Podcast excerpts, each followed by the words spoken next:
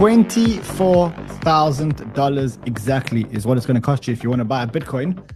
And yesterday we touched this two hundred week moving average, which, as I said to you guys, was the the big support, the big opponent that Bitcoin has to face, because it's been under this for thirty-five weeks. It's been under the two hundred week moving average for thirty-five weeks. And yesterday we tested it for the first time. I didn't expect Bitcoin to go right through it on the first time, but I do expect it to go right through it, maybe even sometime over this weekend. So that's what we're going to talk about today. It's Friday. We're having a big banter here. I've got some great guests for you. We're going to talk about whether this pump is a bull trap or whether we're in the beginning of the beginning of a bull market. We're going to talk about altcoins. We're going to talk about um, inflation and whether inflation's coming back. We're going to talk about Do Kwon and the S E C. And then we're going to talk about the S E C and the way that they're regulating. So it's going to be a big, big, big, big, big fun show. Let's do this, guys.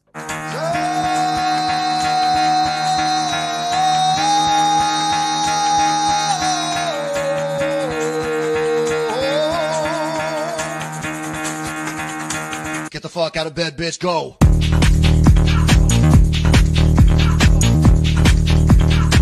Get up, get up, get the guy go. Time to wake up, time to wake up, bitch. Get up. Get up, get up, get up. Get up.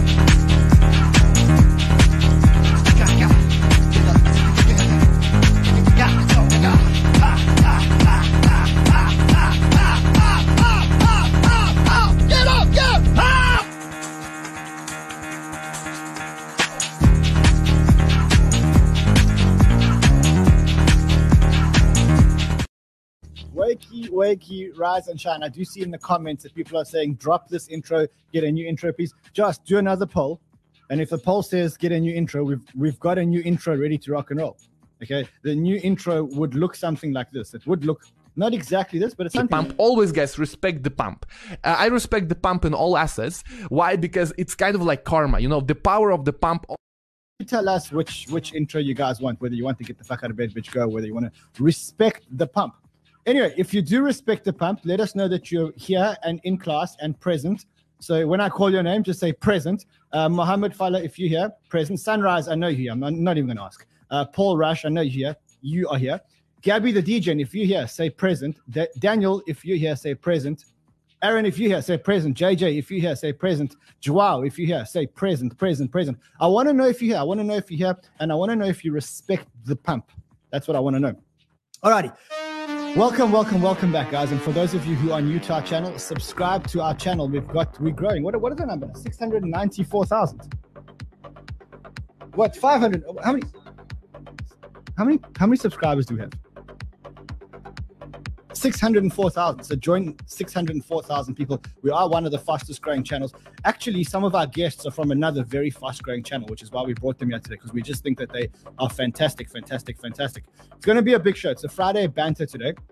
And you know how much I love Friday banters, because they're just full of alpha. And we've got a lot of things to talk about. We're going to talk about Bitcoin and whether this pump is real. We're going to talk about Do Kwon and whether our perception of Do Kwon has changed now that the S E C is coming after him. And there were some big allegations in the, the, the docket. I want to talk about N F Ts on Bitcoin, because someone bought an N F T of a wet fart for two hundred eighty thousand dollars today. No jokes. There was a, a Bitcoin N F T which was bought for two hundred eighty thousand dollars today. Um, it was an N F T of a wet fart. So I think we need to talk about N F Ts on Bitcoin. I want to talk about E T H and the Shanghai upgrade. I want to talk about Solana. I want to talk about Gains Network, which was listed on on on um, Binance today. I want to talk about the week that we've had on altcoins. I mean, this is the week. We've had Render up forty-one percent. Uh, it is at one ninety-seven, so just under two dollars. Um, Arweave had a pump. It's the Asian pump. Remember I told you about the Chinese pump. Arweave had a pump because Filecoin had a pump. And so now the Asians have brought in this this whole narrative of these uh, of these um, file storage coins, which we kind of said was going to happen. You got Lido up twenty-three point one percent this week. You got Rocket Pool in the same narrative up. So we're going to talk about the liquid staking protocols. There's a lot to talk about. But before we do, let's just thank our sponsors. So you know that the Friday Banter, Friday Banters are brought to you by none other than the best uh, V P N in the world. Uh, that's NordVPN. They are the crypto V P N. And listen, as I said to you guys before, if after all you've heard about Gary Gensler and staking, and how he's keeping the U S out of staking, and, and how he's targeting the centralized stakers, but also the decentralized stakers. If you're still operating in crypto without a V P N, if you're not masking your I P address, if you're not not using a V P N today, you shouldn't be here. You shouldn't be watching this, because you're going to lose all your money anyway. So what you need to do is sign up for NordVPN, uh, protect your I P address, surf completely anonymously. And if you sign up today, you get a gift, but you also protect your crypto for three dollars and thirty-five cents a month. Okay. It's like, you got to do it if you're in crypto. So, and they also bring you these Friday, these Friday banters. So support v, uh, NordVPN, and let them protect you and let them support us as a channel. All right. So we got a Friday banter today. I've got three big guests. First of all, we've got Joey, who's a regular on our shows. Joey, welcome back, my friend. How are you? Good. Thanks for having me. Good to see you. And then we've got two new guests um, who are now part of the Banter Fam. This is their, their official welcome to the Banter Fam. They do run the Bankless podcast and the Bankless shows. And for those of you who don't know what Bankless is, it is a channel which has amazing, amazing, amazing content. I really go to them for real deep dive content. No, no hype, no fuss, no nothing. Just the facts. And they really dive deep into the facts. So we've got Ryan and David uh, from Bankless joining us for the first time. Guys, welcome. Hey, what's up, guys? What's up? How's it going? So I, d- I don't know if I did the best job pushing Bankless. So there is a, a link to Bankless below, but maybe you guys should just give us a little bit of background as to who Bankless is. As I said, I love the content. Like, especially the last couple of weeks, I've been addicted to your content. I listened to a podcast that you guys did with uh, Anatoly about Solana, which I think was an unbelievable, unbelievable interview.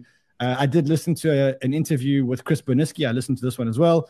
I also listened to one this week around uh, Bitcoin N F Ts, around the Ordinals Bitcoin N F Ts, which was very, very good. So maybe just a little bit of background for our community so that they get to meet the Bankless community if they're not already members. A um, little bit about what you guys do. Ryan, want to go for it? No, you do it. Okay. Uh, yeah, we, Ryan and I started, met, met on Twitter, uh, made the uh, Bankless podcast, uh, and, and then eventually made the, made the company later that same year in twenty twenty.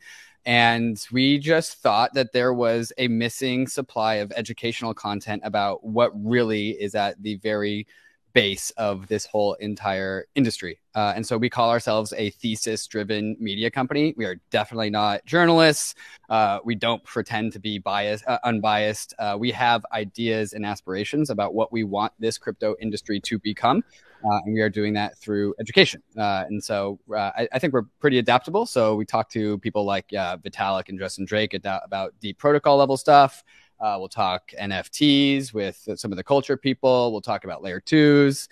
Um, and it's all in, in the same vein of just like making sure that the best of this industry comes to eventually be expressed in the world around it.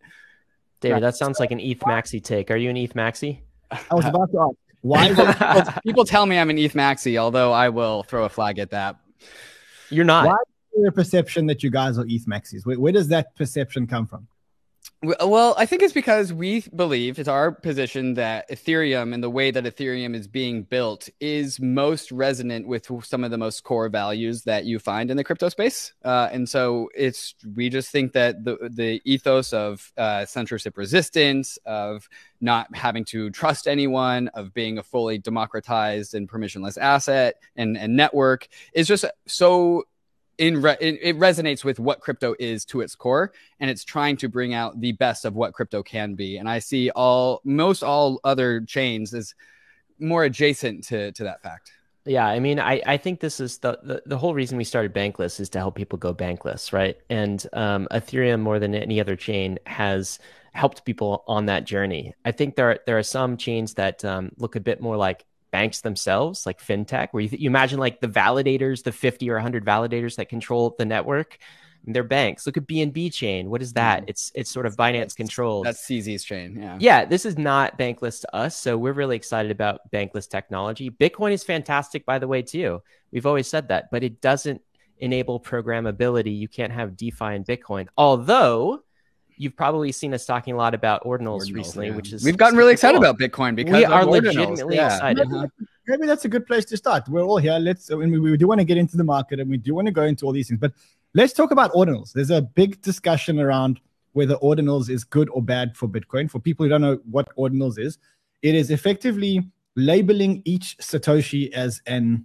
as a unique Satoshi, which is effectively, if you were to, to narrow it down, that makes N F Ts on, on Bitcoin, right?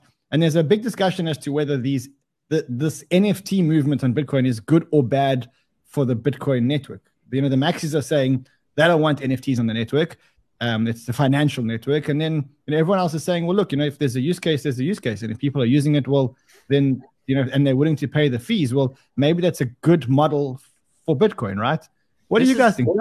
It's undeniably good for Bitcoin. I, I don't even understand the take that this is bad for Bitcoin. It, it it comes from a place of not understanding the Bitcoin network. I think when people say that this is bad for, for Bitcoin, the most bullish thing for any chain, whether it's Ethereum, Bitcoin, Solana, Cardano, whatever it is, is block space sales. If you can sell block space, if there's block space demand and you're actually selling it on the market, that is bullish for the chain. And so what Bitcoin has done with ordinals is uh, they've increased the surface area for sales. You can see block space transaction revenue on Bitcoin like two x up, three x up, five x up, like it's going up. That is bullish. Why? Because what is the product that a blockchain sells? Blocks. We say this so often on, on Bankless, but we have to repeat it because I think people get lost in uh, not understanding what the core value of, of a blockchain is. Apple so- sells iPhones. Blockchain sell blocks. So this is a new source of demand for, for block space for Bitcoin. It's super bullish. Okay. Joey, what do you think? I, I think it's certainly positive for, for Bitcoin. Um, yeah, I think the idea that like, you know, certain use cases are allowed and others aren't is, is kind of anti the whole point of the thing in the first place. Um, like it seems like a bizarre argument for someone to take that like, oh, Bitcoin wasn't meant for this. Um, you know, it's an open network. It's it's kind of meant for whatever any end user wants to use it for. Um, so I think it's generally a positive. I mean, I haven't I haven't followed ordinals super closely myself or anything, but I think anytime someone's actually using this stuff, um, you know, especially something like Bitcoin, which hasn't really seen a whole lot of real world usage in a long time, um, I think it's exciting. Why? What are the maximalists saying? What are these maxis saying about why they don't like it? I mean, maybe we should try and put ourselves into the mind space of, of these maxis. What is it about these ordinals that they don't like? Yeah, I think the, the philosophy here is that some of the maximalist fundamentalist camp uh, just believe that Bitcoin is supposed to be one thing and one thing only, which is sound money for the for the globe, sound money for the internet. All other use cases of Bitcoin are illegitimate from that perspective. And so Bitcoin is just meant to transfer Bitcoins from Alice to Bob. Uh, anything else is adjacent and spam and just like not what Bitcoin is was meant to be. Unholy. Unholy, yeah. But like to, to what Bitcoin was meant for that purpose is who is to say. And so one of the, the cultural things I'm seeing out of the ordinals effect is that a, a lot of the Bitcoin fundamentalists, Bitcoin maximalists had all of the, were they were the king of the hill because they had uh, all of the foundation to stand on is like, because you could only do Bitcoin transfers. Now that there's ordinals, some of the other people in the Bitcoin community have something to grapple onto, to, to latch onto and say, no, look, we'll, look what else we can do that's beyond just transferring Bitcoins. And it's fun and we enjoy it. And so now a lot of the people that were pushed out by the very, very loud maximalist camp have something to latch onto and say like, oh no, this is a different but novel and useful thing about Bitcoin. What about, I mean, on the days when, on the on the weeks and days when we're in a bull market and the Bitcoin blocks get very full because there's lots of transactions, what about the critics that say, well, you know, we're going to have this network, which is supposed to be a sound money network, spammed with these N F T transactions instead of the actual transactions that we need to do business? I think to call it spam is a subjective interpretation. Yeah, this okay. is value transfer. I mean, N F Ts are valuable. Didn't you just say in the intro that there was some N F T that was like sold for two hundred thousand dollars? What was this? two hundred, it's two hundred, I think it's two hundred eighty thousand dollars, if I'm not mistaken. It's and value it transfer, ordinal. Right? It is. A, it was an ordinal N F T of a wet fart. No, no jokes, no kidding. It's, that's what it is. It's an ordinal N F T of a of, of a wet fart sound, and it was sold. I mean, for- who are we to say that wet fart is not valuable? Right? It's so- a subjective thing. This is a part of the, the philosophy. One of the Bitcoiner philosophies that we've adopted at, at Bankless is that block space will ultimately become for the most high value transfers. Uh, and so if somebody is willing to purchase a wet fart and pay the gas fee, that and that gas fee, that, that Bitcoin tr- uh, transaction fee is higher than a normal B T C transfer, who is to say that that, that transaction yeah, is illegitimate? Like the market decides. It's yeah. not a, a religious cult that gets to decide think, what is holy I, and what is unholy on Bitcoin. I agree. But let's quickly just go into the, the actual technology. So if I understand the technology, I'm not, I'm not a very tech, I'm not mm-hmm. a tech geek, but the way I understand how the Ordinals N F T works is it's very a different design and different structure from the the the Ethereum N F Ts, which is a, a different token standard. Mm-hmm. This is, if I understand correctly, you're almost looking at a Satoshi through a different lens, right? It's like a Correct. almost like a lens on top of, in front of the Bitcoin network, and you have to look at it through the Ordinals lens to keep following the same Satoshi, right? Is that, is that, do I understand it correctly? That's exactly right. Yeah. So you make the smallest denomination of Bitcoin possible, one Satoshi, and then through the Ordinals protocol, you can ascribe data to that one Satoshi, and the U T X O, because Bitcoin's a U T X O model, that Satoshi gets tracked because it's a separate U T X O from all the other Bitcoin U T X Os. But with Ordinals, you have a way to append data. And so it's not just JPEGs, it's M P threes. It's any type of file whatsoever. Uh, and and the, the cool thing about this is that if you are not running an Ordinals, I don't know if you call it a node or not, but if you're not using the Ordinal software, the Bitcoin blockchain looks totally the same to you and is completely not interrupting or interfering with any other way of interpreting the Bitcoin blockchain. So, I mean, can you do the same functionality as you can do with Ethereum N F Ts? Because with E T H N F Ts, you can program the N F Ts, you can program royalties into the N F Ts, you can... Can you do the same thing on Ordinals? No, it's just set, Satoshi transfers. Uh, so it's a Satoshi transfers plus data. There's no royalties. Uh, there's no like uh, uh, open sea. There's no exchange. So I, I believe people once upon a time were exchanging uh, Bitcoin Ordinals using a Google Doc, which is ironic because previous Bitcoin or Maxi uh, F U D against Ethereum was that you can do everything you can do on Ethereum inside of a Google Doc. Uh, uh, but there is more infrastructure being built to help facilitate some of this economic activity. Uh, but it's pretty, it stays in line with the Bitcoin ethos, which is like raw simplicity. You know what the ironic thing about this is? I actually think what I'm seeing here is the Bitcoin network kind of like following Ethereum's path that it already did. So, so this is the first realization. Oh, we can sell block space to non-Bitcoin transfers, right? N F Ts and this sort of thing. And th- then they'll start going down the path of like, oh, well, what if we uh, take a portion of this block space sale and we burn it? So we start like decreasing, oh, sure. right? I, this is sacrilege, but like this starts to look like E I P one five five nine, which probably, um, you know, the, the watchers of the video knows, makes all the gas fees on Ethereum, a portion of those gas fees go to burning some of the total supply of E T H, right? This is a very attract, like I can see Bitcoin kind of moving down this path, but, but of course there's just very strong fundamentalist camp within Bitcoin that may not let them do it. Uh, and it's I'm I'm kind of I'm excited about this. It's it's cool to see uh, Bitcoiners get excited about N F Ts, but I'm also like I, I've got the popcorn out, man, and I'm just like, what's gonna happen next? Like I'm loving it. I'm just happy that the non-maximalist camp have has something to grapple onto, and like they finally have a voice now. I agree. I agree. I agree. All right, listen. So let's let's go to the next part of the show because I think we've got what we need out of that one. Um. I think the best way to ask this is, do you... The pump, always guys, respect the pump. Uh, I respect the pump in all assets. Why? Because it's kind of like karma. You know, the power of the pump always comes back to you if you respect the pump of other people. It's it's crazy, but I... The question is, do you respect the pump? I mean, I think about what I'm asking here is, we've had Bitcoin going... We've had an amazing year. We've had Bitcoin up like fifty percent this year. More, um, no, is it thirty-five percent this year? This we could just go back to the beginning of this year. I think it was somewhere here. And we have Bitcoin now up uh, forty-four percent this year. Do you respect the pump? Do you think that this is the beginning of the next bull market? Do you follow the theory that, you know, it's playing out very much like the twenty nineteen fractal?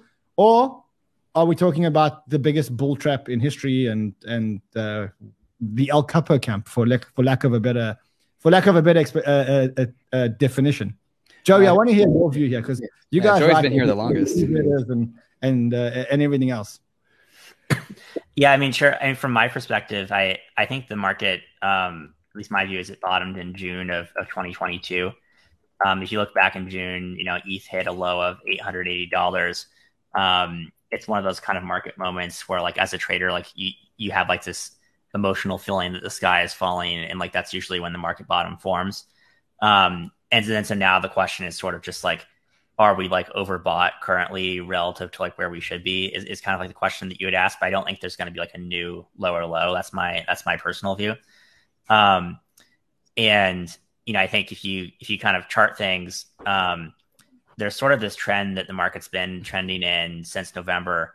Um, where currently kind of the the upper end of that trend is like the mid seventeen hundreds for E T H, and the lower end of the trend is kind of the low uh, thirteen hundreds.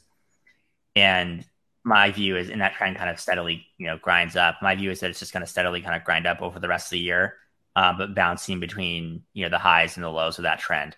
Um, and, you know, this week we kind of tested the highs of the seventeen hundred range, and, you know, over the last twenty-four hours or so have come off that a little bit. Okay, pretty interesting. Guys, what do you think? Uh, I think the, the the two main things is that F T, both this regulatory F U D, which I think we've completely bounced back from, but then also F T X at large, were inorganic sell pressure. Uh, regulatory F U D is never, it never lasts. I've never seen regulatory F U D actually like have a meaningful long-term impact on the price. And like we're, we're already back to the prices, the crypto prices that came before all of this S E C ban hammer stuff happened. And then with F T X, I think it's going to take a while to repair that damage, but like the selling at sub thousand dollar E T H and sub two thousand, twenty thousand dollar Bitcoin, I think was a short-term fear. I, I'm, I'm, I mean, I'm not going to pretend that I know exactly what happens with the markets, but I think the worst is over.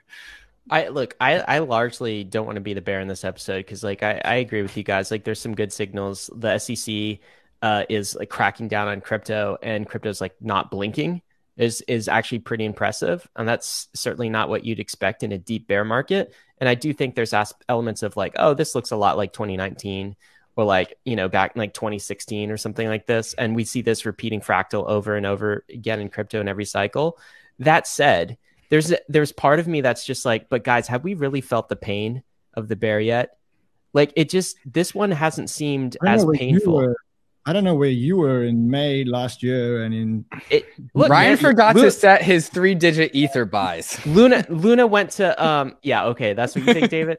Uh Luna went to like zero. I mean, yeah, of course. Like, weren't people kind of expecting this is an algorithmic like coin? I know people who are Luna in Luna lost.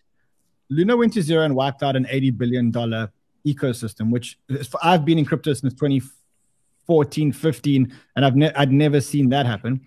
From that point, you had Three Arrows Capital implode, and with it taking down a lot of the retailer basis funds, which were locked up in either BlockFi, Voyager, Or, or one of the other lenders. Then you had um, uh, Genesis going down, freezing all the earn money. Then you had F T X wrecking ten million retail consumers. I think that that both from a time point of view, four hundred thirty-three odd days of a bear market, and from an event point of view, and I say event point of view, like you need two things to shake out weekends. You need time and declining prices. You need three things: declining prices, time, and then black swans. And I think we've had like all three of those. Yeah, I and, get it. Yeah. If you, it's like, but here's the thing: is what was the um, down from all time high for Bitcoin and E T H? It was like seventy-five percent or something like this. seventy-five percent, maybe maybe seventy-six percent. Um, that is not nearly as painful as previous bear markets. What did like last cycle bear market from all time high? Bitcoin dropped like eighty-three percent, eighty-five percent. Ether did ninety-five percent. I understand for like for some of these uh, alternative layer one communities, like they're they're down like ninety-seven plus first percent. First cycle chains always go down way worse. Yeah, but what's that's interesting what is we just that's what I was about to say. We haven't felt the pain in the blue chips. Yeah. You know that that that's all. It's just in the back of my mind of like, well, has this been long enough? Have we felt enough pain? Joey, what do you think about the pain theory? Yeah, I mean, I, I think it, it depends on what assets you own. Um, I think there's certainly been a ton of pain. Like, like for instance, if you held on to, you know, a bunch of like, you know, DeFi blue chips over the last two years, like versus E T H, you felt a ton of pain on that, on that trade.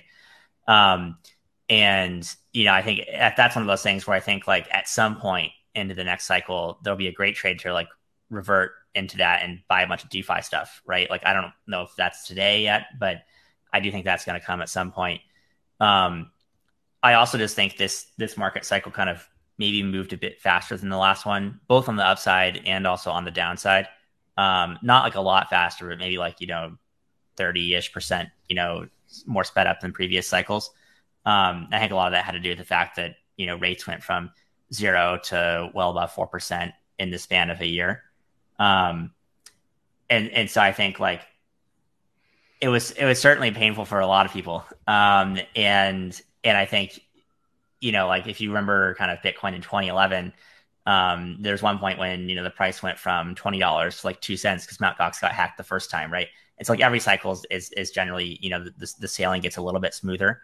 But if you were like an average person who came in, whether you're institutional or retail, and, you know, bought E T H and then, you know, it went down seventy percent or whatever this cycle from trough, peak to trough, like that still feels pretty painful. Even if for, you know, some of us on this call, uh, we remember the days when E T H was down, you know, from twelve hundred dollars to, to eighty dollars, um, which was definitely a, an experience for sure. I want to, I want to, I want to give you, I want to throw something out there. So one is that I think we're just, because we've just become immune to big price swings because we've been here for a while. And I think for, like you say, the normal investor, the normal institution, for them to see swings like we saw last year, um, I think, I think we've just become immune. So we're like, we've seen worse. Second of all, I think um, it was what David said, that first generation or first round layer ones usually experience much bigger drawdowns. And as assets become more adopted and more mature, you can kind of expect their drawdowns to maybe be slightly less. So I think, you know, if they used to go down ninety percent in the original, in the first bear market cycles, then to have them going down seventy-five and maybe eighty percent in the second market bear cycles um, is is actually like quite fathomable for me. Like to almost say, I think w- we had we had suffered enough. Um, I also think that if you take all the news that we've had, and like there's, you know, all the bad news that we've had, I think what we've had is we've had a token transfer from weak hands to strong hands. And I call the strong hands the retard degens who are not selling at any price and with any news. You're like, I mean, we're all a bunch of retard degens. And you can see it now because the S E C is attacking crypto left, right, and center. And what is, I think, an unprecedented attack. I don't think we've ever had an attack that's been this this brutal. And people just aren't selling. People, we had the S E C attack Kraken, staking, Binance, or uh, not directly Binance, but B U S D through Paxos. Bitcoin doesn't care. Yeah. And the reason is because the people that are holding the tokens now are retard degens and are not selling for any price. If this happened in October, November last year, if the S E C came out attacking us in October, November last year, we would have been down twenty percent. And I don't think we would have recovered. And so I think it's just that a, a, a transfer of, of from weak hands to strong hands, which is actually what bear markets are about. And the bull markets usually start because the tokens in in, in the hands of of, of, of retard degens.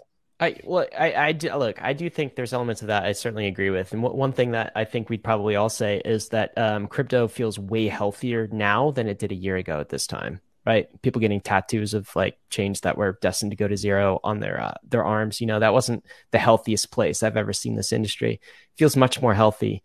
That said, I don't know if we should expect, again, if the model is like, this is like twenty nineteen, I don't know if we should expect an immediate recovery like to all-time highs and blowing past all-time highs.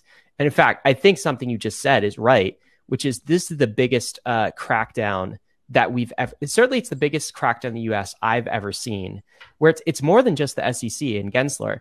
Um, I mean, the industry's kind of like, we're calling this Operation Choke Point, where um, the entire executive branch under President Biden is going after crypto in a coordinated, concerted way. You know, like one of the, one of the other choke points is uh, squeezing out banks, for instance, and getting that, m- making it increasingly difficult for them to actually work with exchanges. And so if you're a crypto startup in the U S, where do you get a bank account? No one will service you.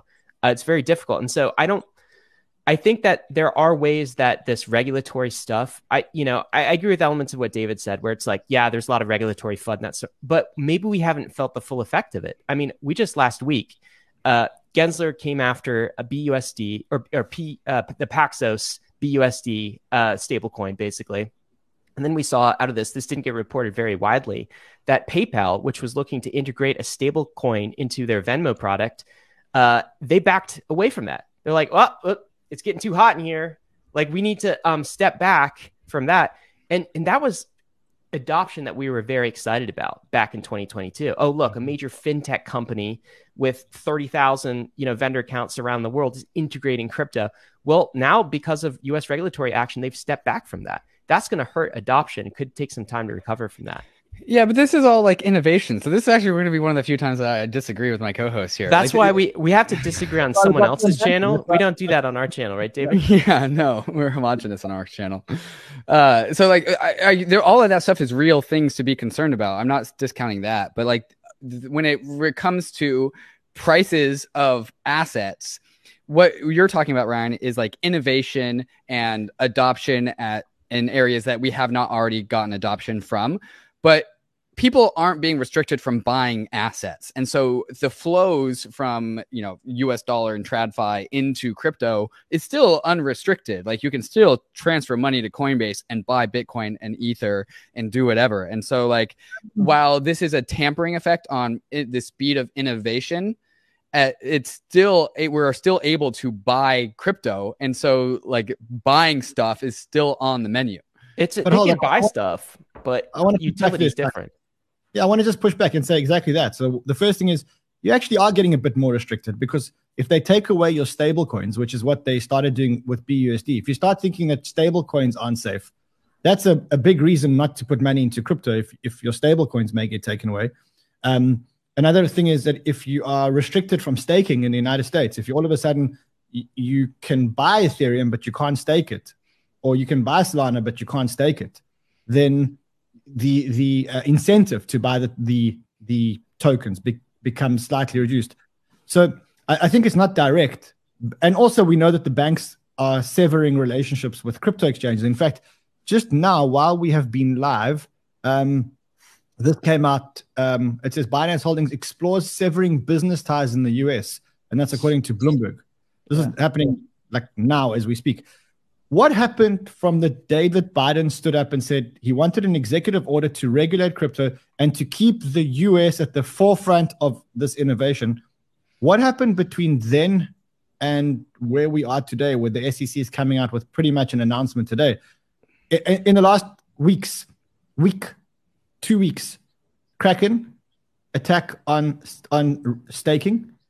Uh, by B U S D last night there was the Do Kwon arrest warrant, and if you look at the um, not the arrest warrant, the, the the charges by the S E C, and if you look at the charges by the S E C and you read them very carefully, they point to the fact that many other stablecoins may actually be securities. Like if you read that S E C document, and they say that the reason. One of the reasons why why uh, U S T was a security is because it was redeemable for Luna and the other way around. And they're saying by virtue of that, it is a security. And if you look at that, then you compare that to MakerDAO or to, to Maker, then it's not very different. It's not very different. So it feels like somewhere something happened, and maybe it was F T X, but what happened between the day that Joe Biden stood up and said, keep America at the forefront of innovation here, and today, where Gary Gensler is pretty much shutting down the U S when it comes to crypto? I'd be really interested in Joey's take here, yeah. too. But, like, you know, maybe you start, Joey. I, you know, I've got some takes on this. Sure. I mean, I mean, I think one one thing that I remember from from the last cycle is that there's this period sort of in the second half, closer to the final third of the bear market, where there's a huge flurry of regulatory actions. And everyone's like, oh man, like like the space feels screwed. Like the government just hates it, and and and it's kind of like, you know, this this kind of like exaggerated um, perspective from both sides, both both I think from like the regulators, but also from the people, you know, reading these actions. And then usually what happens is, you know, unless you did something very illegal where it's like D O J swoops in like F T X style, right? Ignoring that, all these other cases, they tend to be things where the legal system in the U S takes a really long time to play out. Like the Ripple case, I remember last cycle, like the Ripple case is still playing out. There's still no actual answer there. um, and everyone's like, oh, this means that tokens are dead and there's never going to be, you know, new token launches again. And I remember people saying that. And I remember just continuing to invest in new token deals because I was like, it, it just seems wrong. Um, and and I think like we're sort of at a similar moment. The one big difference this time is that, you know, the a lot of the crackdown seems to come directly from the president of the United States. Um, although last cycle, you know, like w- when Trump was president, he also wasn't particularly pro crypto either. He didn't really go around like, you know, announcing it publicly. Um, like he didn't have like a public, you know, like action plan or whatever, uh, that like Biden proposed. also because that wasn't really Trump's style. It's not like he really had super thought through action plans for things per se. Um, but, you know, if you if you look at what actually happened, not, not a whole lot happened last cycle. Um, I think a lot of these things, you know, seventy-five to eighty percent of these regulatory things are going to blow over. And there will be twenty to twenty-five percent that actually something serious happens, like the Paxos thing. You know, who knows if the Paxos, you know, stablecoin is still around um, a year from now. I have no clue. Um, I'd be very surprised, though, if they succeeded in, say, shutting down like U S D C, for example.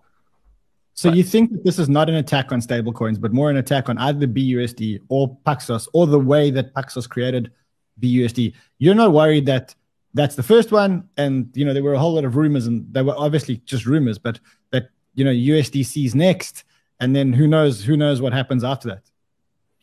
I mean, I think I think you have to worry about that stuff, like both both as if you're if you're Coinbase or Circle, and also if you're an investor, right? Like like it's important to worry about things and and think them through and and do stuff to mitigate the worry, right? Like if you're Coinbase, I want to be super dialed in to make sure that I'm not doing any of the stuff that you know that Paxos or or Binance were doing. Um, But I think there's a point at which, like, you know, you kind of do what you can to mitigate a risk, and then you weight that into your investment decision, and then you make a trade accordingly, or you make a business decision accordingly, and then you kind of have to move on, right? Like, like I think a lot of people in this space, they kind of obsess about what the government's going to do next, and it's just like it's it's not helpful. It's it's like obsessing, like if you made a mistake and obsessing over over and over again, um, you're not really going to figure anything out. You know, that that's kind of my view there. Let's look at let's look at things like um, the banning, not the banning, because they didn't ban staking, but they deemed Kraken's staking offering as a offer of uh, of securities, un- unregistered securities. We also know that there was actually no ways for Kraken to register their securities offering. Just uh, Hester Peirce admitted it in her her public dissent that there was just no way for them, despite what Gary Gensler said on on C N B C and all the other T V channels. There actually was no way to to register it, and I saw the tweets from um, Jesse, where he said, oh, well, I think, let me try and find it for you, because uh, I think he he actually did quite a good job. He, he said, said something like, um, if all I had to do was fill out a form, then we would have done that, right? Mm-hmm. Yeah, he said, oh, man, all I had to do was fill out a form on a website and tell people that staking rewards c- come from staking. Wish I'd seen this before paying a thirty million dollars fine and permanently shut down the service in the U S. Gosh, how damn do I look? I mean... God, Jesse's so awesome. But, look, I mean, is this an attack on Kraken? Is this an attack yeah, on King? I mean, he, what is this? You asked the question earlier, which is like, oh, Biden said, hey, we support innovation. And then like, what's changed now? Th- this is why I um, we're still living in the, the hangover of like twenty twenty-two um, scammers, right? Okay, so like we've got like Alex Mashinsky. We've got uh, Do Kwon. We've got S B F. Let, let's realize that the U S government, like all other governments around the world, has been somewhat divided internally of what should we do with crypto. There's those in the camp that are like, let's ban it, and I want more control. And there's others in the camp that this is innovation. This is, um, you know, a liberty for, for our citizens. This is going to help our country, right? These, these sides have been fighting against one, one another. Well, in twenty twenty-two, we just gave the side who wants to come crush and control crypto much more power. Okay, so even this thing with Do Kwon yesterday that we saw, Gary Gensler's next strategy is really to go after Do Kwon and U S T because he knows no one in crypto will defend them. How can we possibly defend that? It went from forty billion dollars to zero. How can we defend it? And he's going to use that to establish precedent. You can already see it in kind of the papers that they, they filed. Um, Gensler wants U S T to be characterized as a security. This is a stable coin. He wants it to be characterized as a security. So he's going to use this case to establish precedent, to increase his power, to try to crush crypto. This camp has always been active in the U S government, other governments around the world. And because of twenty twenty-two, we just gave them a whole lot of power to go do that. No one's going to stand in their way. Is anyone pro-crypto in the Biden administration going to say, you know what? I think that crypto is, that crypto thing is full of wholesome people, right? like, like, look at twenty twenty-two. What happened? What did we do? So there's an element of like, uh, I feel like, and look, it was our worst actors, but I feel like the crypto industry shot itself in the foot in twenty twenty-two. And we got like, now we're living with that hangover. I guess if you shoot yourself in the foot, we're in the hospital on like, kind of like getting the, the morphine drip. Like it's, it's not a good time for us, and we have to get through this period of time. But I do agree with Jesse, with uh, um, Joey, that we, we will get through this. I really just want to emphasize like how important public sentiment is on the timing of these things. Ryan, you asked like, all right, why is this happening now? Like, and you mentioned like F T X. It's absolutely F T X. Like Operation Choke Point started one-ish, one month after the demise of F T X. That's when started the banking, the constriction around the banking sector really started. Two months after uh, F T X is when the S E C comes with its ban hammer. Public sentiment and what government regulatory bodies can get away with is super important, and it's largely adjacent from what is actually the rule of law and what is right. If they can get away with it, then they will. And right now, Gary has wide open room to uh, take in a lot of extra, increase his domain of influence and control, which is what he wants to do. Have you seen the guy's influencer videos? He really cares about what people think of him. And right now with F T X and Do Kwon, like Ryan said, like in, in, in to use your words, Ryan, uh, uh, Ryan, we had the uh, the retard degen steering the ship all throughout twenty twenty-two. And that just gives people like Gary Gensler free reign to come in and say like, oh, well, you guys need to get reined in. Well, they they got to look like they're busy. They got to look like they're yeah. doing something, mm-hmm. right? And, and, and Gary needs to save face because he let all that stuff happen. He he also met with F T X the entire yeah. time, apparently. I mean, so he, there's like a whole, it's just... Um, yeah, it's inc- incredibly shady and, and disappointing what's happening with our regulators. But Hester Peirce is, is one of the good ones, and there mm-hmm. are still some folks like that in government. Yeah, we've had a, we've spoken to her many times. The problem is she seems to be a little bit powerless in the in the you know in the big scheme of things. I remember she wrote the public dissent the first time round when the when the E T Fs were were denied, and you know she said I can't see any reason why why they why they allow E T Fs on oil and gold and everyone else that's completely manipulated, but they won't allow an E T F on on Bitcoin. So I was an investor in Luna. Uh, Joey, I think if I remember correctly, the firm you were at at the time was also an investor in Luna. There's some serious allegations against Do Kwon in, in these documents. Uh, one of the allegations is that they, I, I want to I wanna get this right, the defendants still retain valuable proceeds from the Terraform ecosystem. Specifically, defendants transferred over ten thousand Bitcoin from Terraform and Luna Foundation to an unhosted wallet or cold wallet. Um, On a periodic basis since May twenty twenty-two, Terraform and Do Kwon have transferred and continue to transfer Bitcoin from this wallet to a financial institution based in Switzerland and have converted Bitcoin to cash. Uh, and, and this goes on. It says, between June twenty twenty-two and date of this complaint, over one hundred million dollars in fiat currency has withdrawn, has been withdrawn from that Swiss bank. Now, I must say, I was under the opinion that Do Kwon was innocent. I was under the opinion that he tried to reinvent money and... that he failed, that his idea failed. Um, maybe I was giving him the benefit of the doubt, but when I read this, it kind of paints a completely different picture. What do you think, Joey? Yeah, I mean, I mean, I think like, um, you know, reading that, like assuming it's true, it's obviously a very different picture, right? Like if you think about, um, you know, traditional markets and you think about kind of like the creation of like electric vehicles, right? Like you have some companies like Tesla that work really well. Uh, maybe that's the equivalent of Ethereum in crypto. Um, you have some companies like Fisker that just like didn't really work, but they they kind of tried. Um, and you know, that's that's sort of what my my view of of kind of what Terra was doing. Um, you know, up until you know you kind of see these documents and and you kind of see kind of more that's come out since then. It kind of looks more like Nikola Motors, right? Like there's something like actually bad um, beyond just like. I think I basically what I say is like people ha- should have the right to try ideas, even if the idea seems like low odds but high E V if it does work. Um, but like you know, this document that you just shared, right? It says that he basically like you know stole capital, sent it to a Swiss bank account, you know, for his own purposes. Where, where do you get that's that? True. Where do you get that that's, ten K in Bitcoin? So they got that from they took the the Luna Foundation guard, which is which was which was kind of the foundation, uh, took. three billion dollars, if I'm not mistaken. And they bought Bitcoin with three billion dollars worth of Luna in their reserves. And that was supposed to be used to defend the peg. Right. And the reason why that happened is because a year previous to that, Luna de-pegged. And it was rescued by who we think was Jump Capital. It may be com- we can may be completely wrong. That's part of the S E C's allegations. And so they bought a whole lot of Bitcoin. And it sounds to me like this: these ten thousand Bitcoin came from the, the Bitcoin that was supposed to be used to defend the peg.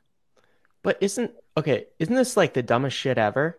Like, so, uh, okay, so... Not, not if you're secretly a scammer, Ryan. Then it's genius. No, but see, here's the thing. It's like this entire industry was created. The reason we're all here is to kind of go bankless, and so that we don't introduce trusted intermediaries. And then we we have this protocol here that everyone is so excited about with ten thousand Bitcoin d- deposited in kind of a multi-sig, a group of insiders. And like, we have smart contracts. A bank. Right? A bank, basically. We have smart contracts. We have things on chain. We have control systems so that we don't have to trust people. We say so often, like, it's protocols, not people. That's what we're putting our trust in with crypto. And I feel like in twenty twenty-two, we forgot some of that. This is why um, we were suspicious of of uh, Do Kwon and Luna from the beginning. It's we had no idea whether he was a scammer or not, or what his intent was. Had no idea. But the fact that you're introducing a trusted intermediary to like safeguard tokens to back the value of U S T, that should throw up red flags. And I'm really hopeful that we as an industry and as a community learn something from twenty twenty-two. And we that's go back a, and there's my, like, they're going to come back here, man. Mm-hmm. Like the, the scammers, the same people, gonna, every, every, gonna do it again. Every cycle, they're going to do it again. And so for, for people who've been here for a while, we're always just like shaking our heads and been like, guys, we just, we did this again. Like, when are we going to learn? We actually have ways to defend against this. Ron, remember when we when we did our show about Terra Luna, and we were we brought up this point about like, why do you need to defend the peg with external capital? That is an unstable financial system, and we just got hounded by the Terra Luna community, the lunatics. For even the lunatics for bringing that up. And I want to make this point that I don't think I think a lot of people are sleeping on this point. The where did they get the ten thousand Bitcoins? They minted and sold both U S T and Luna. They sold it to Three Arrows Capital. They sold it to a few other people to source this supply of Bitcoin. And they bought it at something like a thirty-four thousand dollars Bitcoin price. So they sold U S T. They sold significant amounts of the U S T stablecoin for Bitcoin. The, what does that do? That takes liquidity and value out of U S T. It takes liquidity out of the market because they are selling U S T into the market to buy Bitcoin, and then they're putting it on the Luna Foundation Guard balance sheet, with a claim to that is going to be used to defend the peg.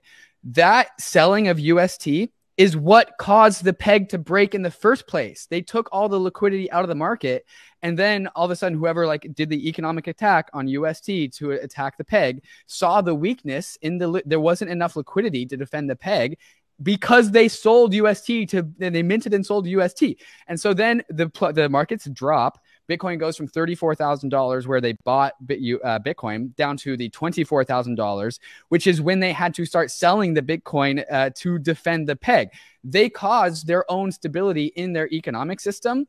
And then meanwhile, Do Kwon is off withdrawing hundreds of millions of dollars and is off in Serbia somewhere. So like when we look at hindsight on this, this whole thing, like this whole thing was doomed from the get-go.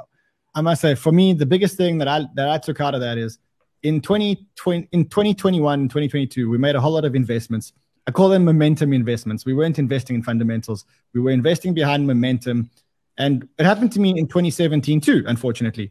And after twenty seventeen, I swore I'd never do it again. And in, in twenty twenty-one, I got ca- caught up in the same hype and I made the momentum investments. And one thing that I took out of momentum investing now is I'm here because I want to invest in decentralized protocols. Now, it's okay if a protocol starts off being not decentralized, as long as there's a really tangible plan to eventually land up completely trustless and decentralized.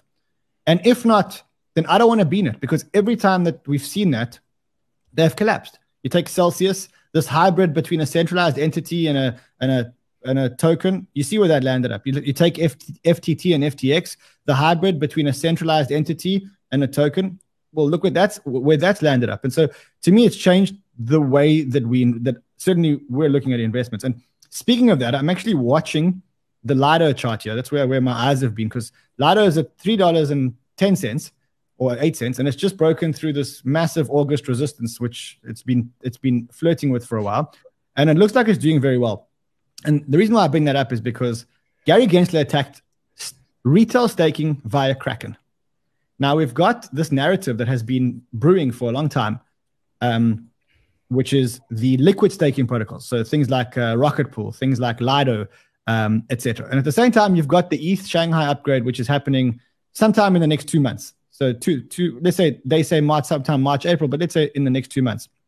I want to understand why the liquid staking protocols are running so fast ahead of the Shanghai upgrade, because There's two ways that I see it. The one is that you've got all these E T H that have been staked for a long period of time, which are now going to be unstakeable, which is going to, which could put selling pressure on E T H. On the other hand, you've got these liquid staking protocols going up, going, well, you know, when this, when Shanghai happens, everybody's going to want to stake E T H, right? Is that, is that the right thesis?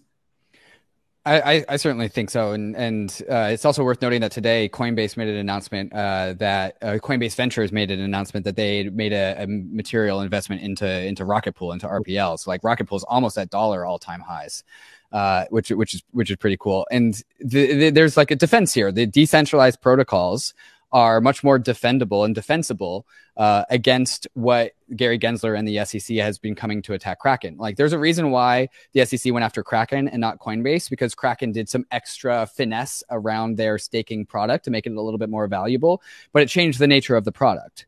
Uh, and so that's that's why that, that opened up a weakness for for the S E C, for Kraken to be attacked by the S E C.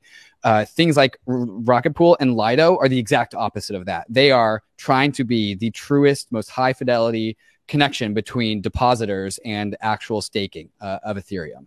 Uh, and so th- that's why these protocols are running, probably because like Kraken's going to shut down their product and all of that stake is going to go elsewhere. But also, like you said, Rand, we have the Shanghai withdrawals coming. And so a lot of, like, Ryan and I are calling this like the snow globe effect in uh, in in the staking world, where now people can withdraw their locked deposits out of whatever staking as a service provider they have, and that can get re reshuffled.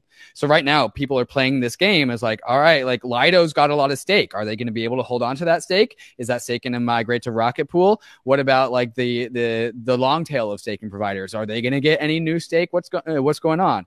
Uh, and so like that's kind of the meta game that's being played right so, now. ten thousand dollars to invest in one staking protocol today. You have to you have to put the money into a staking protocol. Where do you put the money in? And if you're looking for price appreciation? Well, Ryan and I are biased because we, we, I want to hear from Joey on this one.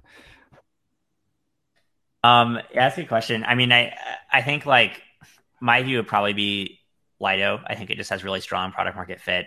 Um, and what about the fact that it's got, what about the fact that it's already got a seventy percent staking share, and that, you know, when you've got seventy percent, it's kind of down only from there. I mean, you're not going to go to ninety percent, are you? No, I don't think so. I don't, I'd be surprised if the market share went up substantially from here. Um, but it's more that I think uh, the amount of staked E T H is going to go way up uh, post-Shanghai. And I think staking derivatives like just become a lot more compelling once you can actually, once the E T H is actually unlocked, right? Because like, the unbonding period, um, you know, to date, like, nobody has known when you can unbond, and post Shanghai, you'll be able to actually unbond your E T H once you stake it. And so the market, like the market for like staking derivatives will get a lot more efficient. Um, like to date, it's basically been based on, you know, people providing a ton of liquidity. Uh, but if there were a run on the bank, like you'd have to really wait until Shanghai happens to get your E T H unlocked. I just think these products become a lot more compelling. Um, like if you're like an institutional investor, you're probably not going to put a ton of money into staking, staking derivatives right now, because there's that risk that, that there could be on a run on the bank, and then you have to mark, you know, your funds down a lot at the end of the month if, if you know, like staked E T H trades at a big discount. And post Shanghai, that won't happen. So my view is that there's going to be a huge influx into staking derivatives. Um, so even if their market share stays constant, uh, the amount of the larger, the overall market is going to grow a huge amount. So would you be allocating capital at this stage to the staking narrative? I mean, I think I think like my, my view right now is it's it's it's sort of like a bot. Um, I, I think you might be able to like, like like in terms of in terms of you mean like the actual tokens behind these staking derivatives, like yeah, Rocket Pool, Lido, Frax, Paxos. Yeah, yeah. I think I think that stuff's kind of overbought recently. I'd probably wait for a buying opportunity over coming weeks. Um, that's just my personal personal view. Ryan, what do you think? Would you be putting? Well, let me ask you two questions. One is, if I gave you ten thousand dollars and I said you have to invest it into one of the staking protocols, you're saying you're going to go into Lido? Not me. No, I wouldn't do that. Um, I think Lido's cool. I think R P L are cool. Um, I do agree with Joey that some of these narratives are kind of overbought. I, I'd look for some of the smaller market cap ones that have incredible teams building some uh, momentum. Um, I haven't looked at like Stakewise recently, but like that's. Um, you know, uh, one hundred fifty million, one hundred sixty million, a fully Lido, diluted valuation. Lido's V two announcement looks a lot like what Stakewise has been doing for a long time. Um, Frax, I would like, so I would go down market and I'd really be evaluating kind of like the teams and growth trajectories and try to, with the ten thousand that you're going to pay me. And I appreciate that, uh, Rand, that you offered to give me ten thousand to invest in these things. That's fantastic news. I would, I would go and I would probably play down market with some of the smaller market cap things. There's also a bunch of, um, uh, staking, uh, networks that have lo- not launched tokens yet and are kind of pre-launch. So like, I don't know, there's like twenty or thirty kind lot, of en- yeah. entries. And so there's a lot of opportunity if you can kind of go down market and look at these teams and evaluate what they're building and see if they have early traction. So I heard from someone who's quite reliable. He told me that there's a court order in the U S to force Lido to hand over some information around staking to the S E C. Now, I don't know whether that's true or not, but is there any way that they could subpoena court records from Lido? As far as I understand, Lido is a decentralized... Yeah. So, so I want to I want to understand this. I want to understand the nuances here. Lido is a decentralized staking protocol, which is decentralized. If the S E C were going to serve a court order on Lido, where and who would they serve it on? That's a really good question. Lido has, I believe, twenty-nine different operators, so twenty-nine different depositors all over the world. And then there's also the Lido governors, uh, which are some of the early investors. Uh, Paradigm, I believe, is a is a big stakeholder of Lido. Uh, they don't, but Lido does not have an office. There is there is no address for, for Lido. I don't know where you mail that subpoena or wherever. But you just tweet it out. They're doing that now. Well, yeah, that only works for uh, for Kyle Davies. I mean, like, so here's the thing that we all have to realize about Gary Gensler, I think, is this man has no line. Like he, he, he, if he could, if Gary Gensler could go say that S E T H, as staked E T H, the Lido token, tokenized staking product was a security, he would. If he could do that with R P L, he would. I'm now convinced of this, given his, given his actions. I don't know if he can, I don't know if that's defensible, but like we have to think through the implications if if something like that happens. Um, does that remove liquidity uh, from the market? Like what what does this do? Uh, I you know th- this is the thing is some of the when the the the, the Kraken um, staking news broke, some people were like, well, isn't that great for decentralized staking? I'm like, yeah, but also it's not. Like let's remember, Gary Gensler is not crypto's friend. He doesn't really care. Like if you looked at his influencer video, he wasn't like Kraken staking is bad, but there's great decentralized alternatives. He, he didn't tell us about any of that. He was very focused on, um, I don't know, st- staking being like investor protections and control around staking. And I think he'll continue that. So I don't necessarily think this is good for decentralized staking providers because I have no assurances that Gary won't come after them next. What about the A I narrative? Is it a real narrative in crypto? I mean, you've had these A I tokens absolutely explode. I mean, I, I looked the other day at uh, SingularityNet, which is, I guess, one of the the the, the O Gs in in, uh, in in in in crypto. So let's just look at it this year. So I think let's just quickly go to January, and we'll take the, the gains this year. It's done eight hundred percent, eight hundred thirty percent. Yowzer. Okay, I mean, that's just one. That's just one. There are a couple of others. There's a fetch, fetch. I think it's fetch. A I, I think it's also done about, here we go. So let's just take it. We'll take it from January just to, to be fair on all, uh, four hundred percent. Is this a real narrative or is this just, is this the next thing that's going to go up and all the way back down? I mean, yeah, it's it's a real narrative, and that that it's a narrative trade. It's a momentum trade. Each one of these tokens has various levels of relationship with actual A I. Like there's tokens like Numerai, which is um, uses A I to like have economic models, but it's the economic model that's the value capture. So like, to what degree does the actual like A I create upwards exposure in one of these tokens is always dubious. Some have it more than others, but this is very much like, oh, Chat G P T, buy A I tokens. That's all this is. Would you short? Would you short crypto A I at the moment? Would you? Oh, I now- would never short any crypto asset ever. I will not never. That is a dumb thing Ryan, to do. You, Ryan, what do you? I mean, shorting any asset in crypto is just like, I mean, do you hate yourself? Like how how fast you want to blow through your money. Don't ever yeah, short, right. like, but there are, there, said, like you said, there are re redacted degens that I you're will never, trading against. Look, you I would, I, that. I was afraid to short Luna. I would, I wasn't even shorting Luna. People got liquidated shorting Luna while it was crashing. Yeah, don't short in crypto. To anyone listening, if you like value your money, uh, don't short anything in crypto. But you wouldn't put money into it. You wouldn't now deploy money into the crypto. No, it's narrative. Just because there's different time horizons, right? So I'm not a narrative trader. Trader, right? So you can be a narrative trader, which means like you asked if this is a narrative. Yeah, it's a narrative. And it would have been nice to be in on that narrative, you know, months ago, a few months ago, but it's a narrative trade. There's not actual fundamentals or utility backing this. That's what everyone got so excited about in like, you know, twenty twenty-one and twenty twenty-two is a whole bunch of narrative trades. And that's why we're in the spot that we're in. So I don't personally play the narrative trade game very often. Or if I do, it's with a tiny portion of my portfolio. And it's not, you know, it's just narrative hunting. Joey, what do you think? Would you put money into the crypto A I narrative? Have you seen any crypto A I companies that you think are worth investing in?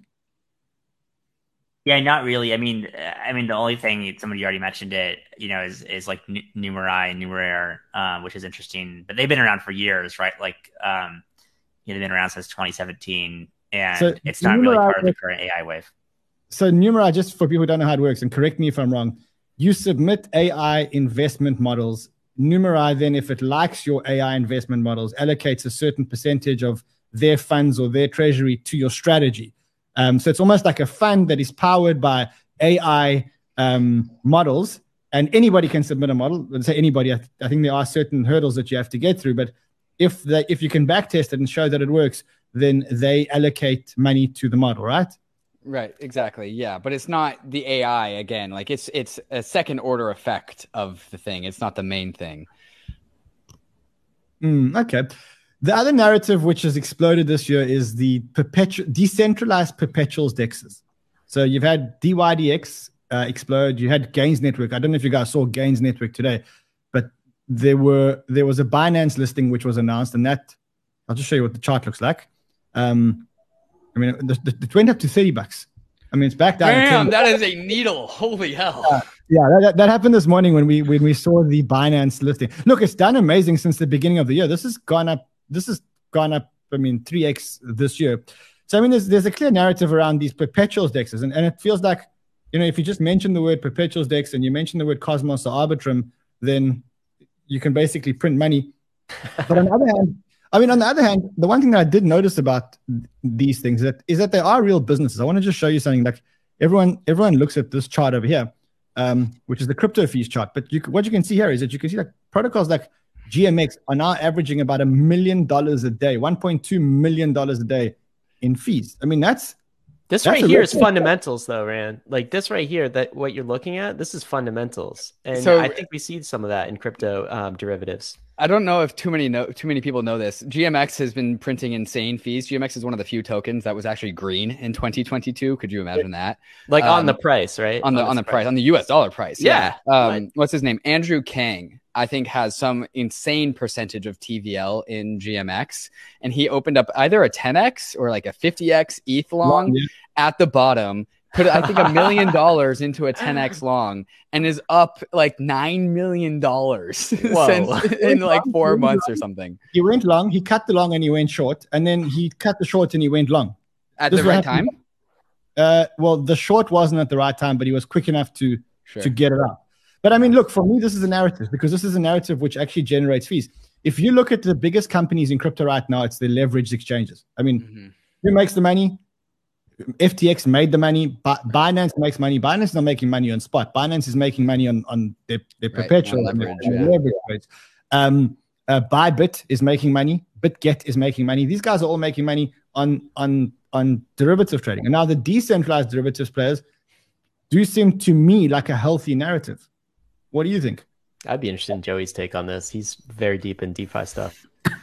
Yeah, the, the decentralized perf stuff is, is a narrative I've been interested in uh, for for a while. Um, I, I never really thought it made sense that that you had to have um, you know, businesses like F T X, right? Like like that should be decentralized.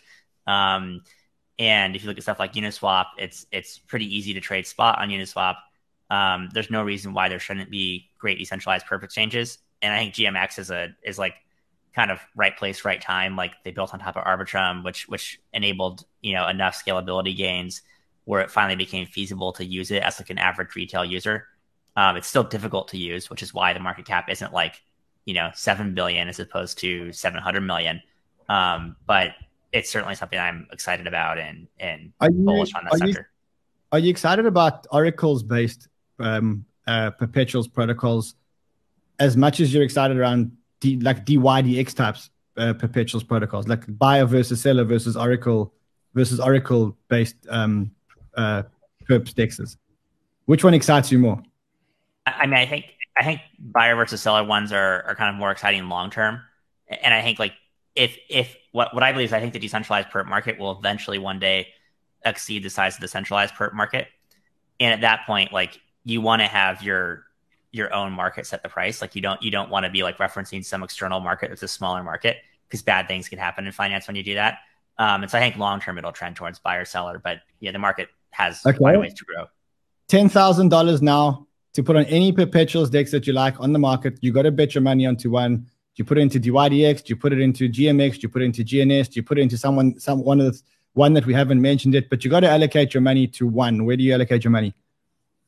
I, I would put it in G M X. I, I think it's like great risk reward. Um, you know, the market cap's much smaller than D Y D X, and the economic model is like more straightforward from a token holder standpoint than D Y D X. Like there's still a lot of um, lack of clarity, I'd say, around D Y D X's model. So I would go with G M X. David, what do you think? ten thousand dollars into into the perpetuals dex narrative. Where do you go? Where do you put your money? Yeah, uh, G M X, I, without looking too deeply into it, G M X sounds right. Not into D Y D X, because they want to do their whole like app chain thing, and they want to uh, pay for their own security, which means they have to issue the D Y D X token to start to pay for security. G M X doesn't have to do that. So like just by, by analyzing that. I think you're just salty because you're an E T H maxi, and because D Y D X. No, I'm sorry. No, that is that bad analysis. Like they have to issue D Y D X to pay for security, and G M X doesn't. Like that's just raw economics. All right, Ryan, what do you think? Uh, I think Joey's really smart, so I would say ten K to G M X. I also think David's very smart too, by the way. You haven't said anything about me. I, I, I don't know how to take it. Man, you know, we're just getting to know know each other. You seem yeah. pretty smart too, though. Yeah. All right, listen, guys, I don't want to keep you. I know you guys have got things to do and places to be, but I do want to thank you because it's been a really fun show. So first of all, to the two of you guys from Bankless, welcome to the Banter Fam. Um, loved having you guys on. And to the Banter Fam, please show them some love. There is a link below to their channel. You see this number over here, which is one hundred ninety-three thousand subscribers. We have to get that to two hundred thousand subscribers by the end of the year. What I want you guys to do, I'm going to I'm going to wait. I'm going to wait because I can see there's four thousand four hundred of you here now. And we need to watch this number go up. So go there now. It's um, YouTube at Bankless, and just subscribe. And we need to see the number go up live on the show. So go. I'm waiting. Go, go, go, go, go. Go now and subscribe to their channel. Trust me, it is one of the best channels in crypto. Go, go, go. Guys here in the office, go and subscribe too. Everyone must subscribe. Fam, I'm counting you to go and subscribe. I want to see this number go up to one hundred ninety-four thousand while we are live. It has to go up to one hundred ninety-four thousand. Come on, guys. You're not, you're not helping. Go, go, go. All right, Joey. David will keep dancing until yeah, we'll, uh, I'll keep dancing. Yeah. you know, you know, it's a great channel. I wouldn't, I wouldn't, I wouldn't just say that. I wouldn't just get you guys. It really is the, the level of content. There is very little content that is that of that good quality, um, which mixes tech and and um, uh, actual news fundamentals, et cetera, et cetera. So it's really a good place to be, uh, guys. On a serious note, go and subscribe, show them some love. They have been amazing with us. Joey, thank you so much. Uh, we'll see you guys all again soon. To the Banter Fam, you guys, we got a couple of things to talk about. Guys, thank you so much. Um, to the fam. All right, so how many likes have we got, Josh? Josh, Josh, how many likes are there? one thousand four hundred. Did you guys not enjoy the show? I don't understand. Did, did you not enjoy the show? I think it was amazing. I think it was a great show. It's full of alpha. Um, let's quickly look at the... I think we might actually even go live this weekend if the, if the, if the prices continue like this. I see that my... Let's get the elephant out of the room. The blur trade. I was up thirty grand. I was up thirty grand on that trade. I think I might. Let me actually see how much I'm up here. I, I, I've got to see how much I'm up here. I, I really have to see it. So let me go there quickly. and log in. I should have listened to you guys. There were some of you here in the chat yesterday that that told me to sell, and I didn't sell. So let me quickly just go to the derivatives protocol, and let me just see what my position is. I mean, you, you'll never believe it. You'll never believe it. I was up thirty thousand dollars. I got four thousand one hundred and four thousand three hundred five dollars. That's for ants. That is for ants. Oh, man. All right. So listen, I had a great time with you guys here. Yeah? Um, I did, I did want to give away a Rolex.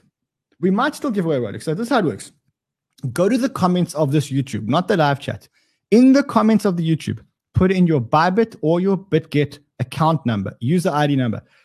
On Monday or Tuesday or Wednesday, whenever we get the two thousand likes while we're live on the show, I'm going to go at random. I'm going to go select a, uh, a winner. And when I do, that winner is going to get the Rolex. We have to give away both Rolexes by the end of February. Time is running out, my friends. Time is running out. Speaking of time is running out, I need to go. It's dinner time for me. I'll see you guys again soon. Maybe on the weekend. Until then, trade well, my friends.